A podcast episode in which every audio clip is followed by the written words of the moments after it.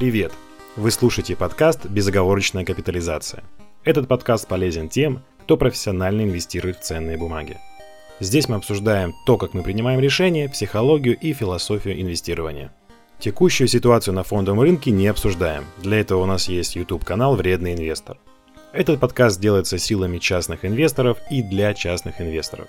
Информация о ведущих и гостях в описании.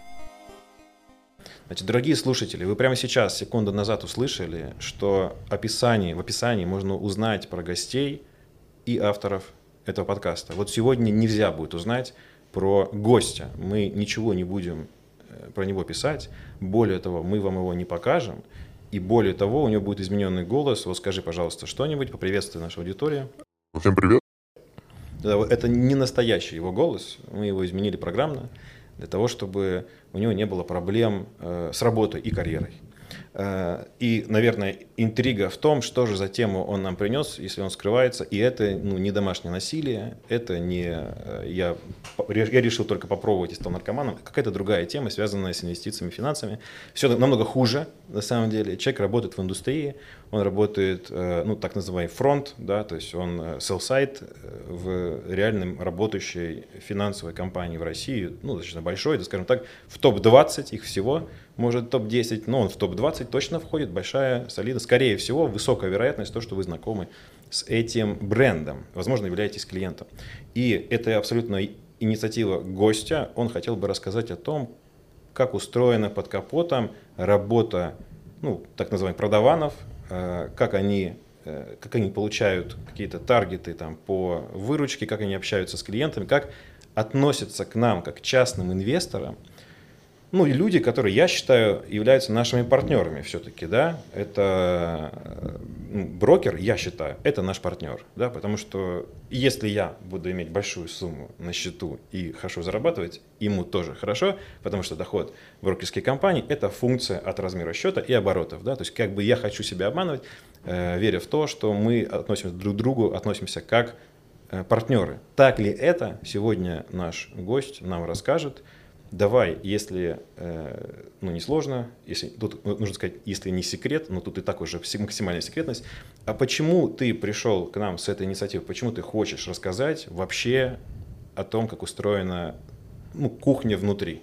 Ну, в первую очередь, я давно в инвестициях. Я немножко расскажу о себе и отвечу на твой вопрос. Мне 24 года, я успел поработать в частном управляющем фонде, управляющий активами. Успел поработать еще двух брокерах и в среднем работаю на данный момент. Что также стоит обо мне знать, у меня есть счет в IB, есть счет в Гранде, давно на фондовом рынке. В 2020 году я, у меня получилось даже неплохо заработать, я сделал 1 миллион зеленой энергетики. Пандемии в целом, да, я вложился в SolarEdge Technologies там, по 70. Там, первая позиция была 59, вторая по 71. Инвестирую в зеленую энергетику, в фарму и сейчас инвестирую в переработку мусора. Стоит знать и понимать, инвестиции не только моя работа, еще мое хобби и, в принципе, занятие моей жизни, то, что я люблю, умею, практикую и хочу как бы, в этом оставаться, наверное, всю жизнь. Недавно э, защитил диссертацию англоязычную э, на англоязычной магистратуре на тему разработка правил и рекомендаций для начинающего инвестора на российском рынке данных бумаг. Поэтому э, знаю и теоретическую сторону, этой индустрии и практическую. В принципе, отвечая на твой вопрос, почему я э, захотел рассказать, потому что нужно давать какие-то э, стимулы, нужно давать какие-то стрессоры системе, чтобы она развивалась. У нас есть какие-то у нас есть какой-то протекционизм внутри системы, о котором я скажу чуть позднее. И надо понимать, что любой системе нужен стимул к развитию, стимул к совершенствованию грубо говоря, как у Талеба, да, даем системе стрессор, чтобы ее оживить, побудить развиваться. И я, грубо говоря, как актор этой системы, этой системы, я не только хочу ее покритиковать, но и в конце подкаста дать какие-то практические рекомендации, чтобы все-таки ее как-то улучшить, чтобы не получилось как критика Пастернака. Лягушка гадит там же, где и ест. Да, чтобы не было так, у меня в конце э, подкаста обязательно будет список рекомендаций, как и каким образом можно все это дело улучшить. Весь бизнес, всю индустрию можно разделить на три пункта объемных. Первое — это работники, второе — это клиенты, и третье — это бизнес. Что нужно знать и понимать. Три пункта наверное, поговорим о работниках. Первое, а, наверняка все слышали избитую, но очень красивую фразу «Уолл-стрит» — место, где те, кто приезжает на метро, говорят, э, что делать тем, кто приезжает на Rolls-Royce. А в принципе, это можно сказать о любой компании в сфере инвестбанкинга, сфере брокеров. Поэтому это, можно сказать, самое емкое, самое объективное описание того, что у нас представляют инвестиционные компании. Работники, селзы, фронтмены, а, у них куча названий. А, действительно, я зашел на HeadHunter перед нашим подкастом, посмотрел просто, как их называют. Премиальный менеджер, персональный финансовый консультант, инвестиционный советник, инвестиционный адвайзер, инвестиционный менеджер, премиальный финансовый советник. Как только они называют кого? Сейлзов. То есть людей, которые просто продают вам что-то. Нужно понимать, что финансовый консультант, их два типа. Либо он институциональный, либо он индивидуальный. Лицензию дает ТБ. И если в случае индивидуального, то это какой-нибудь Евгений Коган, который э, напрямую получил эту лицензию, индивидуально работает и платит налоги в бюджет. А если же это институциональный брокер, то вот есть селзы, которые прямую подают вам что-то в компаниях. Среди работников работают самые обычные люди, это будут люди, э, которых я встречал, встречал не раз, да, среди них могут попасться вам бывшие инкассаторы, медсестры, бухгалтера, а, люди, которые работали на стойке администрации Шереметьево, работники колл-центра, люди из каких-то черных инвестиционных контор, продавцы СИМок МТС, продавцы кредитов или НСЖ в банках, это не для красного словца, это реальные люди, да? Все верно, это абсолютно реальные люди, я с ними э, знаком, я их знаю, я с многими из них поддерживаю хорошие отношения. И дело в том, что я говорю это не для того, чтобы как-то раскритиковать, а для того, чтобы просто показать, что там работают такие же люди, как мы. Были люди, которые, например, не прошли отбор во французский легион, и они подумали, что почему бы и нет, там, попробую себя в инвестиционном деле, в инвестиционно-банковской конторе, почему бы и нет. А, инструктора по фитнесу, бывшие школьные учителя, спортсмены, айтишники, у которых не получилось войти, а, повара. Берут все, и там работают все люди, которые просто хотят заработать денежек, которые хотят пробиться в жизни, и которым интересны инвестиции. Причем инвестиции могут быть интересны а, не потому, что они там, хотят сколотить себе капитал, кумулятивно нарастить его, приумножить и так далее, а потому что это там, в 2020 году они нашли для себя новый вид рулетки, как ставки на спорт, но вот только более интересно и через телефон тоже. Впрочем, все мы это еще а, осветим. Еще раз повторюсь, это сказано для того, чтобы просто показать, что работают такие же люди, как мы, в них нет ничего особенного. Ну и это, я возьму слово коротко, это э, ну, важно, потому что если вы представляете себе, что там все выпускники Ели, да, и там ну, все портфельные управляющие, и они могут вполне Э, даже чисто внешне и вот по первому впечатлению такими казаться, это не, факт, что у них есть даже просто диплом об экономическом образовании, там, да, ну, даже бакалавра, то есть не факт, да, окей. Хорошо, по клиентам. Обычные люди тоже со знанием предмета иногда без, да, из самых разных слоев населения. Кто-то со средним достатком, кто-то с достатком выше среднего, кто-то ультра wealthy people, да, кто-то очень богатый. Исследование ЦБ, например, нам говорит о том, что среднестатистический инвестор на российском рынке это просто человек, он может быть любого возраста, и мужчина, и женщина, с доходом выше среднего и обязательно с высшим образованием. Это очень важно. Что, э, в принципе, можно интересного также сказать о клиентах. Если я вас, друзья, спрошу, что вы представляете себе при выражении «мамкин-спекулянт»? Э, наверное, молодой человек, который очень агрессивно, уверенно у себя на кухне э, рассказывает о том, как сегодняшняя доходность там, в 10%, которую он смог заработать, он сможет экстраполировать сквозь года, ну и встретим его скоро на списке Forbes. Нет, да, насколько я близок. Ну, Назар правильно подметил. У нас в первую очередь ассоциация это с молодым человеком, который пытается, грубо говоря, навариться и гоняет свою копеечку туда-обратно. Как показывает практика, у нас очень много спекулянтов на рынке, и вот средний счет спекулянта на рынке, он довольно велик. Он составляет от 2 до 10 миллионов рублей. Как правило, э, люди спекулируют очень большими суммами, и это действительно удивительно, насколько их много. Казалось бы, есть обилие информации, которую можно посмотреть, да, все секреты рынка перед нами открыты, достаточно прочитать одну-две книги э, и понять, что, грубо говоря, э, долгосрочное инвестирование приносит в основном всю прибыль, весь профит, но тем не менее нет, люди продолжают спекулировать при этом очень большими суммами. А, тоже интересное наблюдение. Разумность российских инвесторов может быть подвержена классификации или типированию. Сейчас раскрою эту мысль. Если завтра к тебе придет инвестор, и у него будет портфель на 45 миллионов рублей, это не говорит о том, что его финансовая грамотность будет выше или лучше, чем у человека, у которого портфель на 400 тысяч рублей. Такой интересный факт. Люди, которые зарабатывают деньги, они зачастую не умеют их сохранять.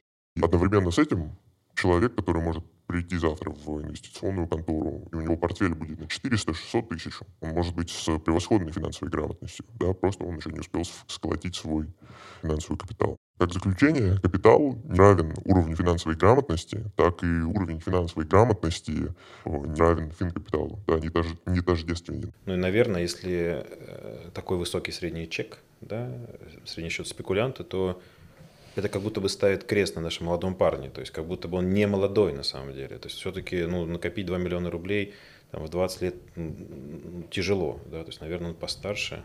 Есть, есть такая статистика? Ну, в 20 лет сложно получить, ну, сложно обладать этой суммой. То есть, где он за два года заработал, или, или просто выдали родители, например, да? То есть, вряд ли он какой-то, ну, супер предприниматель оказался два года. То есть, возможно, он просто старше. То есть, наш мамкин спекулянт, на самом деле, ему там, не знаю, 35 лет. Да, да. Но справедливости ради замечу, что есть очень много людей там, возрастом от 20 до 23, у которых там, миллион-два на счете. Причем это могут быть как деньги родителей, так и деньги, собственно, заработанные. Причем как правило, люди, которые заработали эти деньги собственными руками, как правило, айтишники. Из забавных кейсов э, наблюдал клиентов, у которых было по 8-10 э, миллионов на счету. Они сидят в одной бумаге, ты видишь его портфель напрямую, как он сидит в этой бумаге. Звонишь ему и говоришь, Иван Иванович, вижу, вы сидите в Киеве. Может быть, мы как-то диверсифицируем ваш портфель, может, сделаем его более сбалансированным. Ответ 90% а, ты услышишь «нет».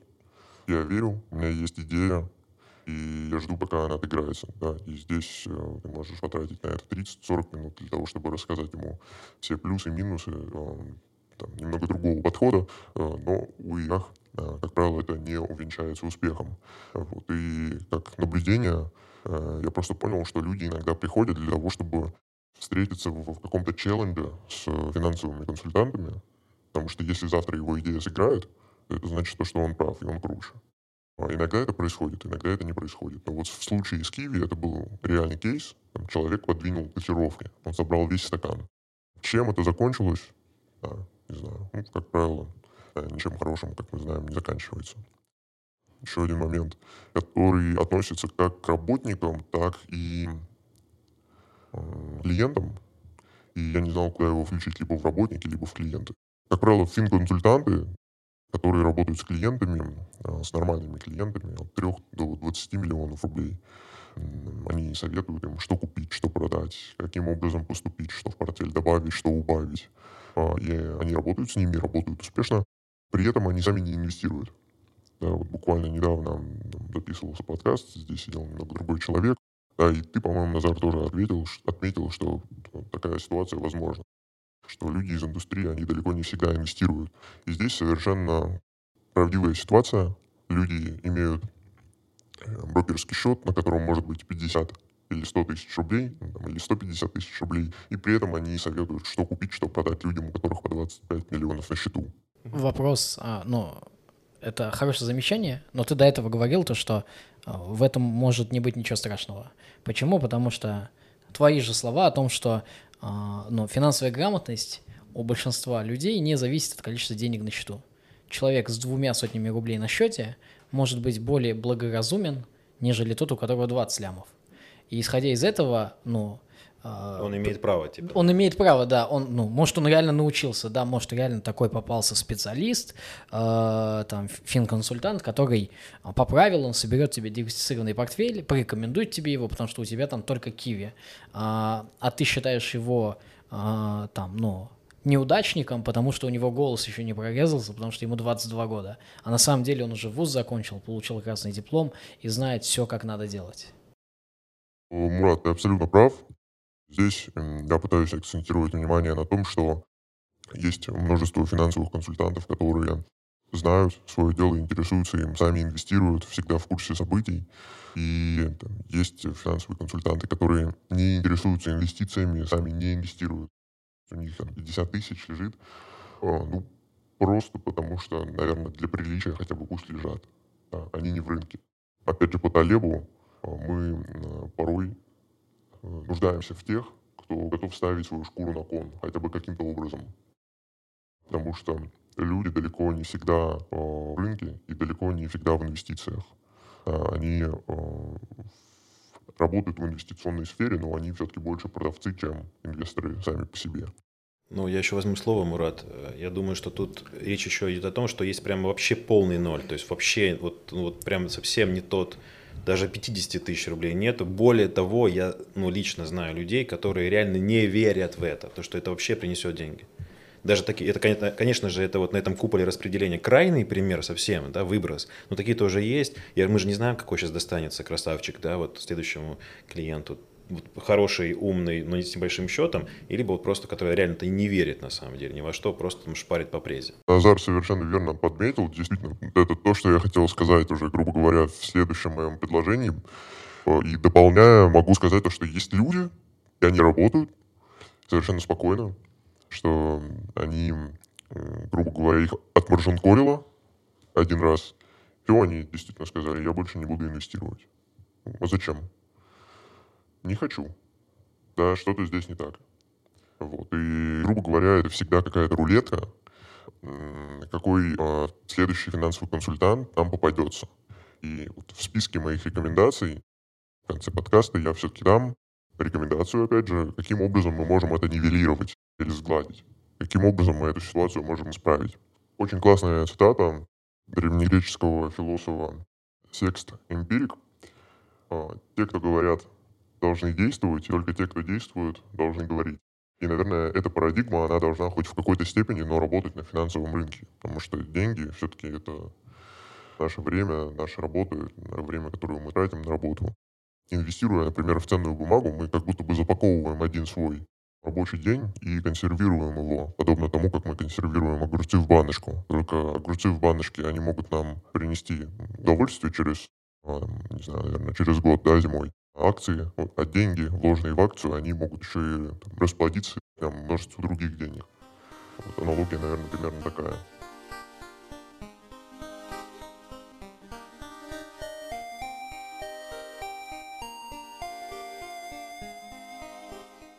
наверное, перейдем к бизнесу, в целом инвестиционному бизнесу. Что в нем нравится, что в нем не нравится. То, что мне не нравится, это тотальный протекционизм. Э, надо понимать то, что, например, у брокера есть на законодательном уровне включать или не включать в, свои, в свой перечень бумаг те или иные бумаги. Не знаю, замечали вы или нет, но вы, например, с э, Тинькофф Инвестиции не купите УК Росагира. Вы не купите Соликамск нефтехим. Соликамск магниевый завод, прошу прощения присутствует некий протекционизм, непонятно к чему он приурочен. А то же самое, наверное, можно сказать о ПИФах, БУПИФах, ЗПИФах. Например, с Тинькофф инвестиции вы никогда не купите БУПИФы Альфа. Вы никогда не купите ЗПИФы Альфа. То есть присутствует какой-то э, нездоровый протекционизм, к чему он приурочен, непонятно. Я уже не говорю о том, что, грубо говоря, есть очень сильное лобби против того, чтобы э, на российский рынок пускать каких-то иностранных провайдеров ETF того же BlackRock, iShares и так далее. Мне кажется, если бы не вся свита инвест э, банковских компаний, мне кажется, они бы давно у нас уже были. Нужно понимать, что э, в бизнесе финансовые консультанты стараются продать самые маржинальные для них продукты. Поэтому, работая с финансовым консультантом, вы можете быть практически уверены, что там, в 90% случаев он будет продавать именно самый маржинальный продукт для того, чтобы просто заработать побольше себе денег, купить себе что-то, порадовать себя или своих домашних. Поэтому, как правило, это могут быть, например, пифы или бупифы с комиссией в, за управление в 3-4%. Иногда эта комиссия может доходить до 6%. А, грубо говоря, называть того, кто делает такие пифы, мы не будем. А что из э, очень интересного и, наверное, такого самого горячего за наш подкаст, регулярно и постоянно те брокерские конторы направляют все свои силы для того, чтобы набрать новую базу. Не предложить что-то старое, а набрать новую, максимально новую. Почему? Как вы думаете? У меня нет простого ответа, есть сложный, э, поэтому может быть долго. Я думаю, что ну, не, ну, вернее, есть короткая версия, ну, типа, ну, это читерская, читерский ответ. Так, так устроен KPI, да, ну, типа, так устроен KPI наверху, от э, входного потока, плюс, э, ну, как мне кажется, э, структура выручки уже давно брокерской перетекла от комиссионных в сторону казначейства, и новые суммы на новых деньгах возможны, да, то есть прийти к старому клиенту и дать ему 20% доходность – это потрясающий результат для клиента, но это совсем небольшой прирост для э, казны. Да? Казначейство скажет, а можете мне принять, может оставить того, давайте ему не будем зарабатывать 20% ему, просто приведите нам плюс 100% новых денег, мы их разместим. Вот, это ну, моя версия ответа.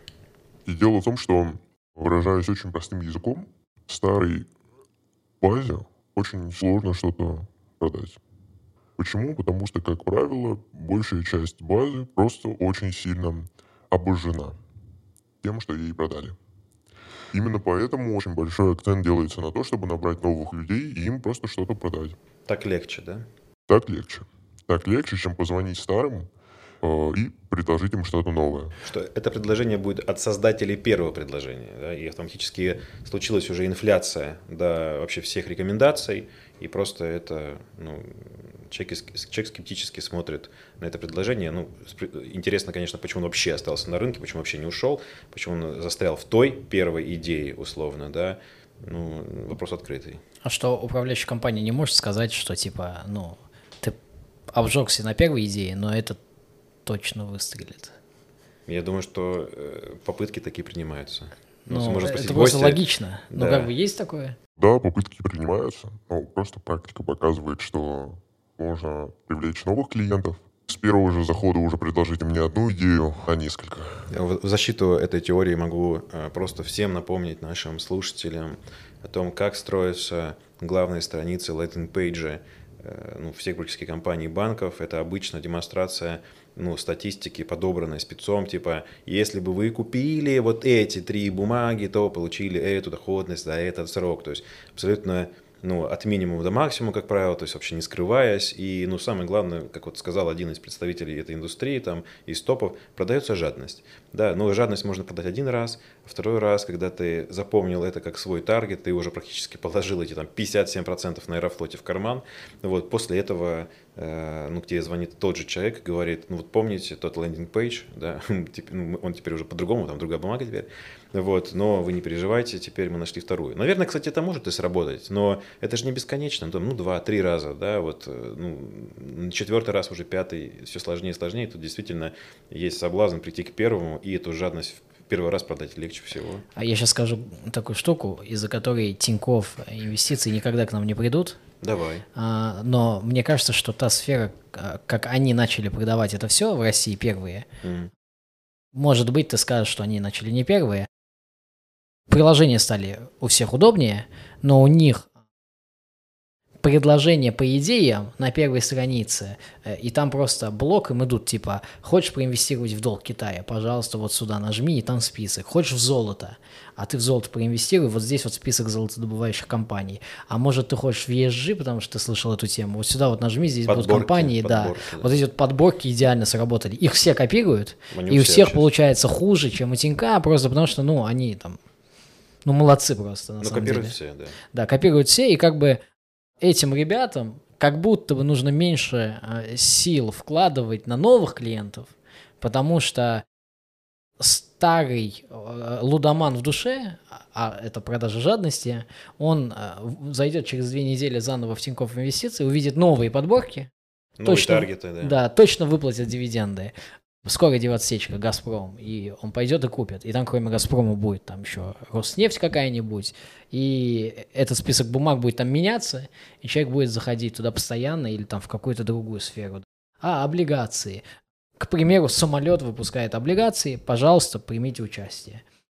Но если вы не хотите принимать участие в первичном выпуске, есть облигации с коротким сроком погашения там до года. Пожалуйста, нажми сюда, у тебя в подборке выйдет там 10 бумаг. И это намного более качественная продажа, нежели в тупую звонить консультантам. Обожженным людям, напомню. Да, потому что когда ты позвонишь, я предполагаю, что тебя, ну, в 70% случаев тебя обматюкают. Но когда, ну, ты же не будешь матюкать приложение на мобильнике, как бы смысл. Да, ну, ты, ты хочешь просто... сказать, просто пытаюсь понять, что ты хочешь сказать. Ты хочешь сказать, что типа упростилась эта процедура сама по себе Дело... первичного предложения жадности, да? А, как минимум одного игрока на рынке, а продажа жадности максимально успешна, потому что здесь не вклинивается человек, которого ты можешь послать нахрен. Ты же не будешь нахрен посылать телефон, и именно ну, поэтому ну, Короче, упростилось, кажется, что этот игрок на рынке может себе позволить меньше задуматься над тем, как найти новых клиентов, но больше внимания уделять старым, предлагать им что-то новое через эти же подборки. Давай сейчас дисклеймер дадим. Мы не хотим обижать ребят из Тинькова. На самом деле это стандарт рынка. Ну, да, подборки да, это что-то первое, что делается. То есть это у всех. То есть это не, какая-то эксклюзивная фича. То есть все стремятся ее сделать. Да?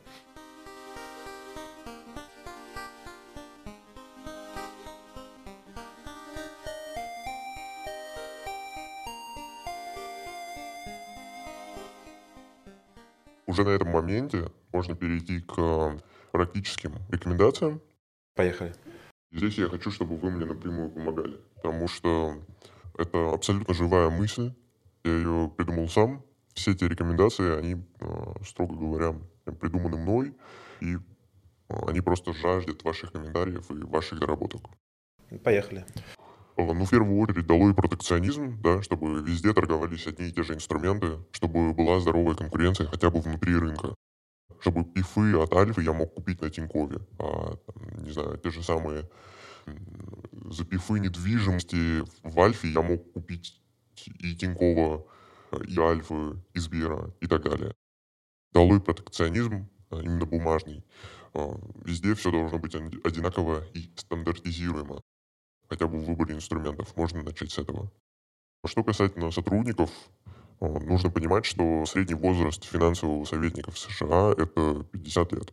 Это правда. Я изучал этот вопрос по поводу advisory. Как правило, advisory, вот те самые, которые независимые, если убрать там сотни тысяч advisory, которые на самом деле работают внутри индустрии, вот независимые advisory, то на самом деле это ну, люди, которые просто за жизнь набрали примерно пол клиентов, они уже в возрасте и управляют их деньгами. Это, да, это, кстати, такой странный феномен, но не знаю, возможно ли это у нас просто чисто по хронологии мы недавно появились как фондовый рынок, да? но подтверждаю, есть такая статистика. Да, и мы все до нее не дотягиваем.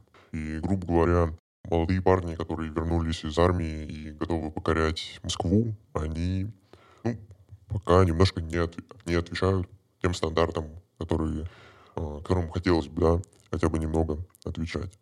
Тем не менее, тем не менее, можно решить следующим образом. Можно было бы, например, сделать какой-то стандартизированный экзамен для всех сотрудников, которые хотят устроиться в ту или иную инвестиционную контору, сделать его, например, на основе э, первого CFA, да, но сделать его в упрощенном виде, да, в, чтобы некто любой, любой клиент, который общается с финансовым советником, он мог отличить финансового советника от самозванца и профана, чтобы у всех финансовых советников, сотрудников банковских, инвестиционных контор, у них был определенный пул знаний и навыков. Потому что в долгосрочной перспективе люди начнут понимать, где хорошо, где плохо. У всех должен быть определенный э, набор навыков.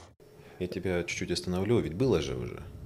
Ну, конечно, не из сейфейков, как все базы, но были аттестатов СФР, но просто система обошла это, Э, там, ну, назовав там уже ежом, и все, и на этом сэкономила. Да? Иначе бы она просто получила приблизительно через никогда э, количество нужных сотрудников на растущем рынке. Ну, это так бы было. Ну, система обошла это.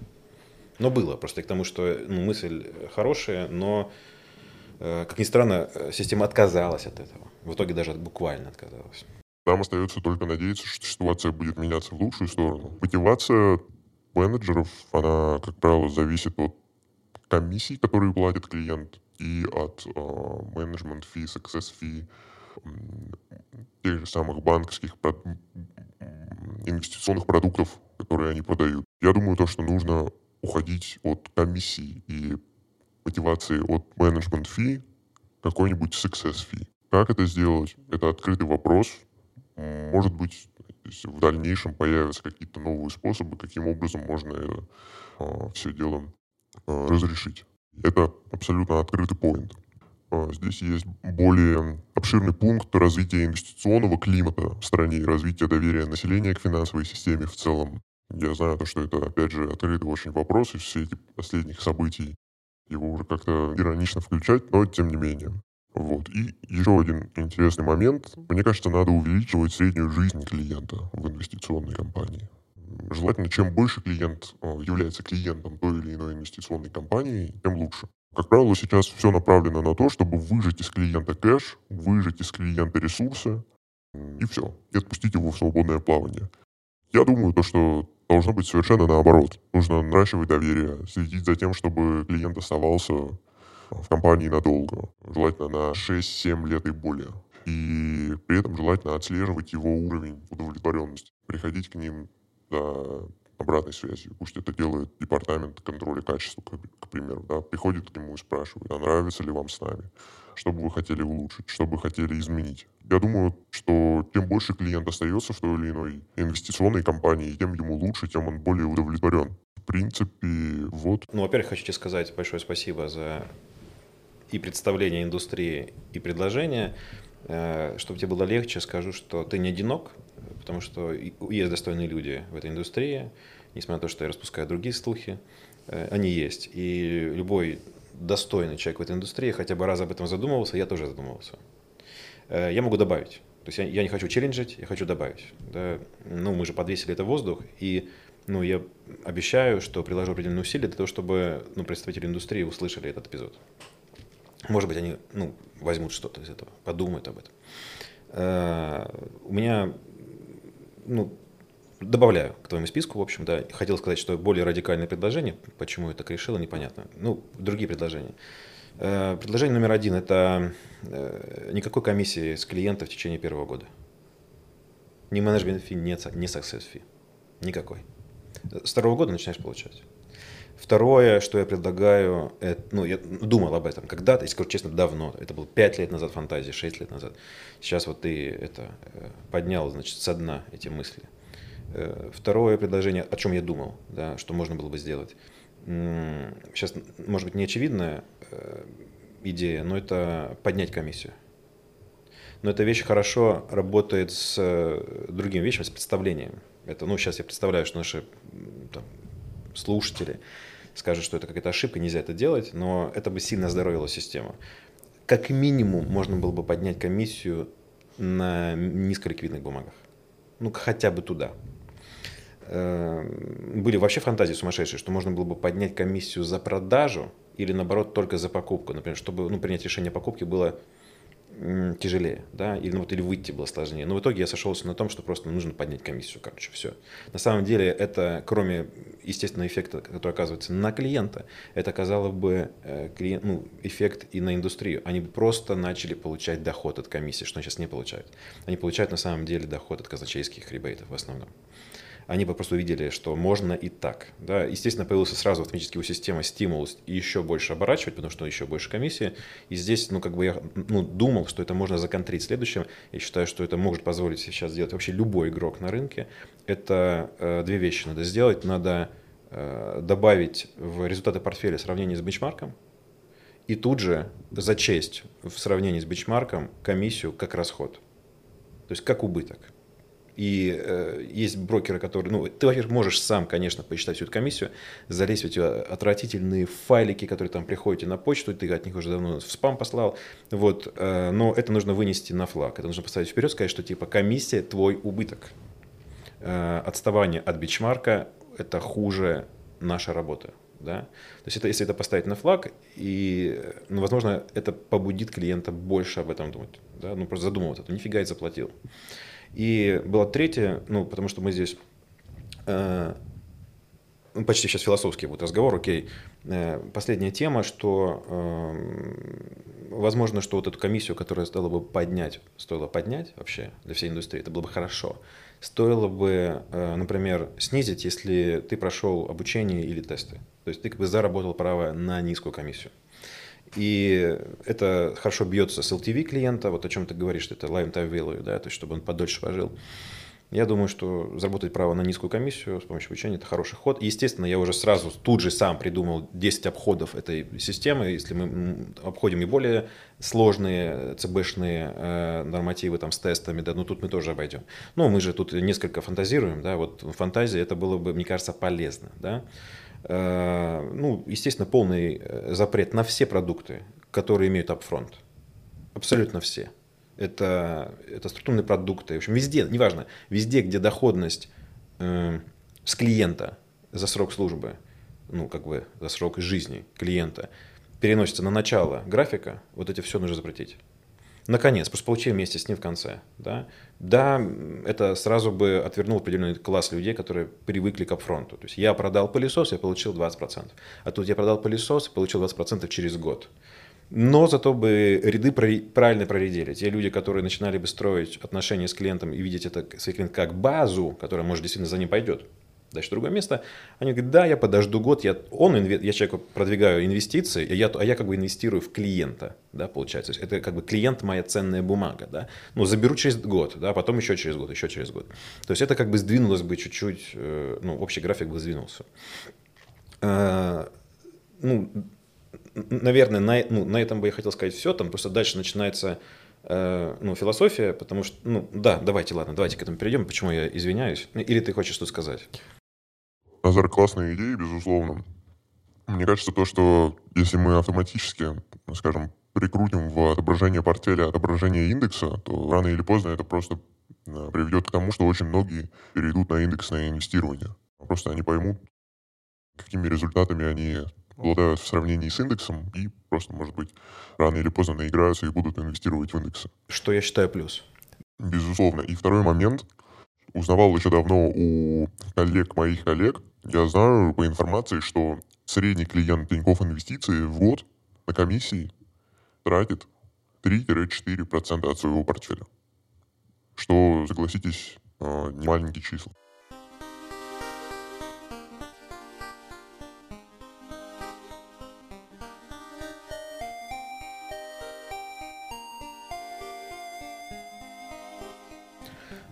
Так вот, последний блок философский, да, и давайте заканчивать на сегодня. Э, ну, просто мы выступили здесь рыцарями, да, я бы хотел ну, возможно, несколько, может быть, нелицеприятная для аудитории сказать вещь, но это реальная история, которая со мной произошла. Я не буду называть город, чтобы не обижать людей, кто в этом городе живет. Когда давно, очень давно, я приезжал в этот город, э, ну, меня посылали как, э, меня посылали как специалиста там, молодого, э, кто рассказывает про фондовый рынок, э, и я приехал в этот город и э, там рассказываю, у меня курс был абсолютно там, ну, то, что я рассказал 12 лет назад, я всегда я рассказывал одно и то, что это фундаментальный анализ, это долгосрочные инвестиции, это покупка бизнеса, ну вот это вот все, что на нашем канале. И ну, там какой-то момент э, ну, встает человек и говорит, слушайте, это какая-то фигня все, типа зачем мне это все вообще знать? Э, там вот я слышал, что есть какие-то роботы, они приносят 50%. И у вас есть такие роботы или нет? Вот, ну, что, что, зачем ты теряешь мое время? Да? Вот, хочу сказать, что человек был тогда ну, старше меня на глазок раз в два, может даже два с половиной. То есть, ну, прям очень зрелый мужчина. И э, к чему я это все рассказал, этот ну, бэкграунд? Э, к тому, что ну, классическая, ну это не эконом-теория, а типа теория построения бизнеса говорит о том, что под, э, под покупателя и товар, и ну, под давлением этого спроса э, ну, мы начинаем давать то, что хотят. И на самом деле самый честный ответ по поводу того, как систему оздоровить, как внести в нее стресс, это, к сожалению, увы, это сейчас будет пошло и избито, но это ну, быть вредными инвесторами, да, вот в каком смысле я его вкладывал. То есть больше требовать, ну, быть умными людьми, я не знаю, простите, да, то есть это, ну, надо быть финансово грамотными, простите за эту пошлую фразу, да. То есть на самом деле, э, ну, брокер подстраивается, да, вот мы сегодня вспоминали подстраивается под спрос. Да? Э, приходит клиент, говорит, я хочу 50%, я хочу 50%, третий приходит, я хочу, он говорит, он говорит, нет, нет, нет, и потом думаешь, я уже три клиента потерял. То есть так система и работает, раз мы заговорили за систему, да, и вот мы там вспоминали э, там Талеба, например, да, сегодня, но э, как бы есть такой, как это, э, социальный дарвинизм, а на самом деле как бы это труизм, типа социальный труизм, ну типа самая очевидная вещь, да, что ну просто люди хотят это, им это и дают. То есть если они этого не хотели, так бы нельзя было с ними поступать, да. Если ты приходишь и говоришь, а есть там что-нибудь там подзаработать 50%, ну рано или поздно найдется. То есть под этот риск профиль найдется, да. Поэтому, к сожалению, э, извне, несмотря на то, что есть потрясающий орган, я с уважением безумным отношусь к там, на УФРу, э, я э, с уважением отношусь к ЦБ, на самом деле, вот без шуток. То есть я действительно считаю, что э, ну, они, ну, по идее, пытаются взаимоотношения клиента и там, брокера ну, как-то зарегулировать, чтобы брокер был хорошим, был вынужден быть хорошим, да, заставить его быть хорошим. Вот, но правда в том, что они, э, знаете, они затыкают там вот э, как бы огромную какую-то дырку, вот они заметили, они затыкают долго, мучительно, тяжело, потому что ну, это законы. Все, они ее затыкают, но там какая разница, течь все равно проходит. То есть все равно там есть много мелких других. И если само как бы, ну, не станет зрелым клиент, на самом деле система не оптимизируется. Это вот, этот, этот вывод я ну, сделал вот как раз 5 лет назад, и все вот эти фантазии про высокие комиссии, там, про, там, про э, запрет на апфронт, это все отложил, потому что ну, как, вода найдет дорогу, да, то есть она обойдет в любом случае. Надо, ну, нам надо быть требовательными, вредными. Э, э, ну вот по поводу, ты знаешь, похвалим сегодня одного человека, я его сейчас тоже вспомнил, по поводу того, что вот ты говоришь вот, протекционизм, ну, приводя в пример исключительно ПИФа, я бы добавил туда э, не то чтобы протекционизм, а просто публичность. Да? Почему-то финансовая, э, финансовая индустрия, как мне кажется, как и любая чиновничья э, ну, как бы логика, да, она там присутствует, ну, назовем вещами именами, она избегает скандалов. А по каким-то непонятным мне причинам этих же скандалов избегают и клиенты. Они не хотят об этом громко говорить. Да? Э, вот был прекрасное выступление там, на последнем, на последнем Smart-Lab е э, человека с э, фамилией Аксельрод, извините, да, такое совпадение, вот, который просто рассказывал, вы можете мне объяснить, почему, что там было перед, там, перед объявлением дивидендов, там был пролив, это же, ну, мне кажется, ну, Газпром имеется да, это же, ну, это же манипуляция откровенная, то есть это нужно, это нужно сейчас ходить, кричать об этом, разговаривать, ну, поднимать, записать где-то, следить за развитием всего. То есть, как бы, как ни странно, просто чуть-чуть сделать более публичным. Э, ну, обсуждение ну, ради ну, каких-то проблем. И ну, э, все такие, типа, ну да, вот 24 с пониманием отнеслись, 24 не работали ни одно предложение. Да, ну, как-то с пониманием, ну да, не работали, сломалось. Ну, это надо, ну, э, эту тему надо поднимать. Нельзя это просто спустить, просто, ну, типа, все забыли, и окей, да, нужно к ней возвращаться. Ну, конечно, ну, какие-то вещи невозможно просто починить, невозможно там форс-мажоры все ну, превозмочь, но ну, должна быть дискуссия. Вот, чтобы ни в коем случае там, финансовая система не думала, что ну, типа, можно просто так сделать, и они забудут. Да? Просто нужен этот диалог, нужно, как бы, простите, нужно ссору из избы выносить, ну, этот срач надо поднимать. Но по-другому, а как вот, а как ты будешь вот этого, ну, здорового слона, вот как ты вот там иголочкой его тычешь, ну, он даже не замечает. Нужно, ну, этот срач нужно поднимать. И Возможно, э, сегодня наш гость, э, спасибо тебе большое, ну, какой-то первый шаг сделал в этом направлении. Может быть, эту волну кто-то подхватит. И вот э, выступление Ксерода, например, да, где он просто подряд перечислил все косяки, которые случились с нашим фондовым рынком в течение полугода.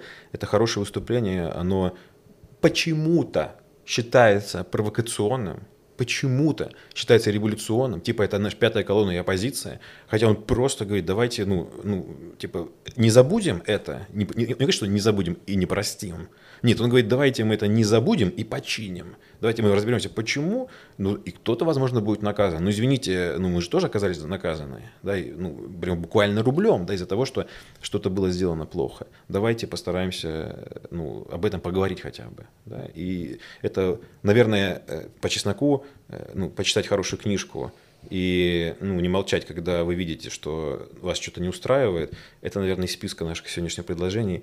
Единственное, что реально можно пойти сделать завтра, а все остальное, ну, подвесим с тобой воздух давай. Мы не знаем, где вы нас послушали, но мы хотим продвинуться там, где вы это сделали. Оцените подкаст, оставьте комментарий и подпишитесь, если вам понравилось. Если не понравилось, тоже сделайте это, так мы станем лучше. Спасибо и до свидания.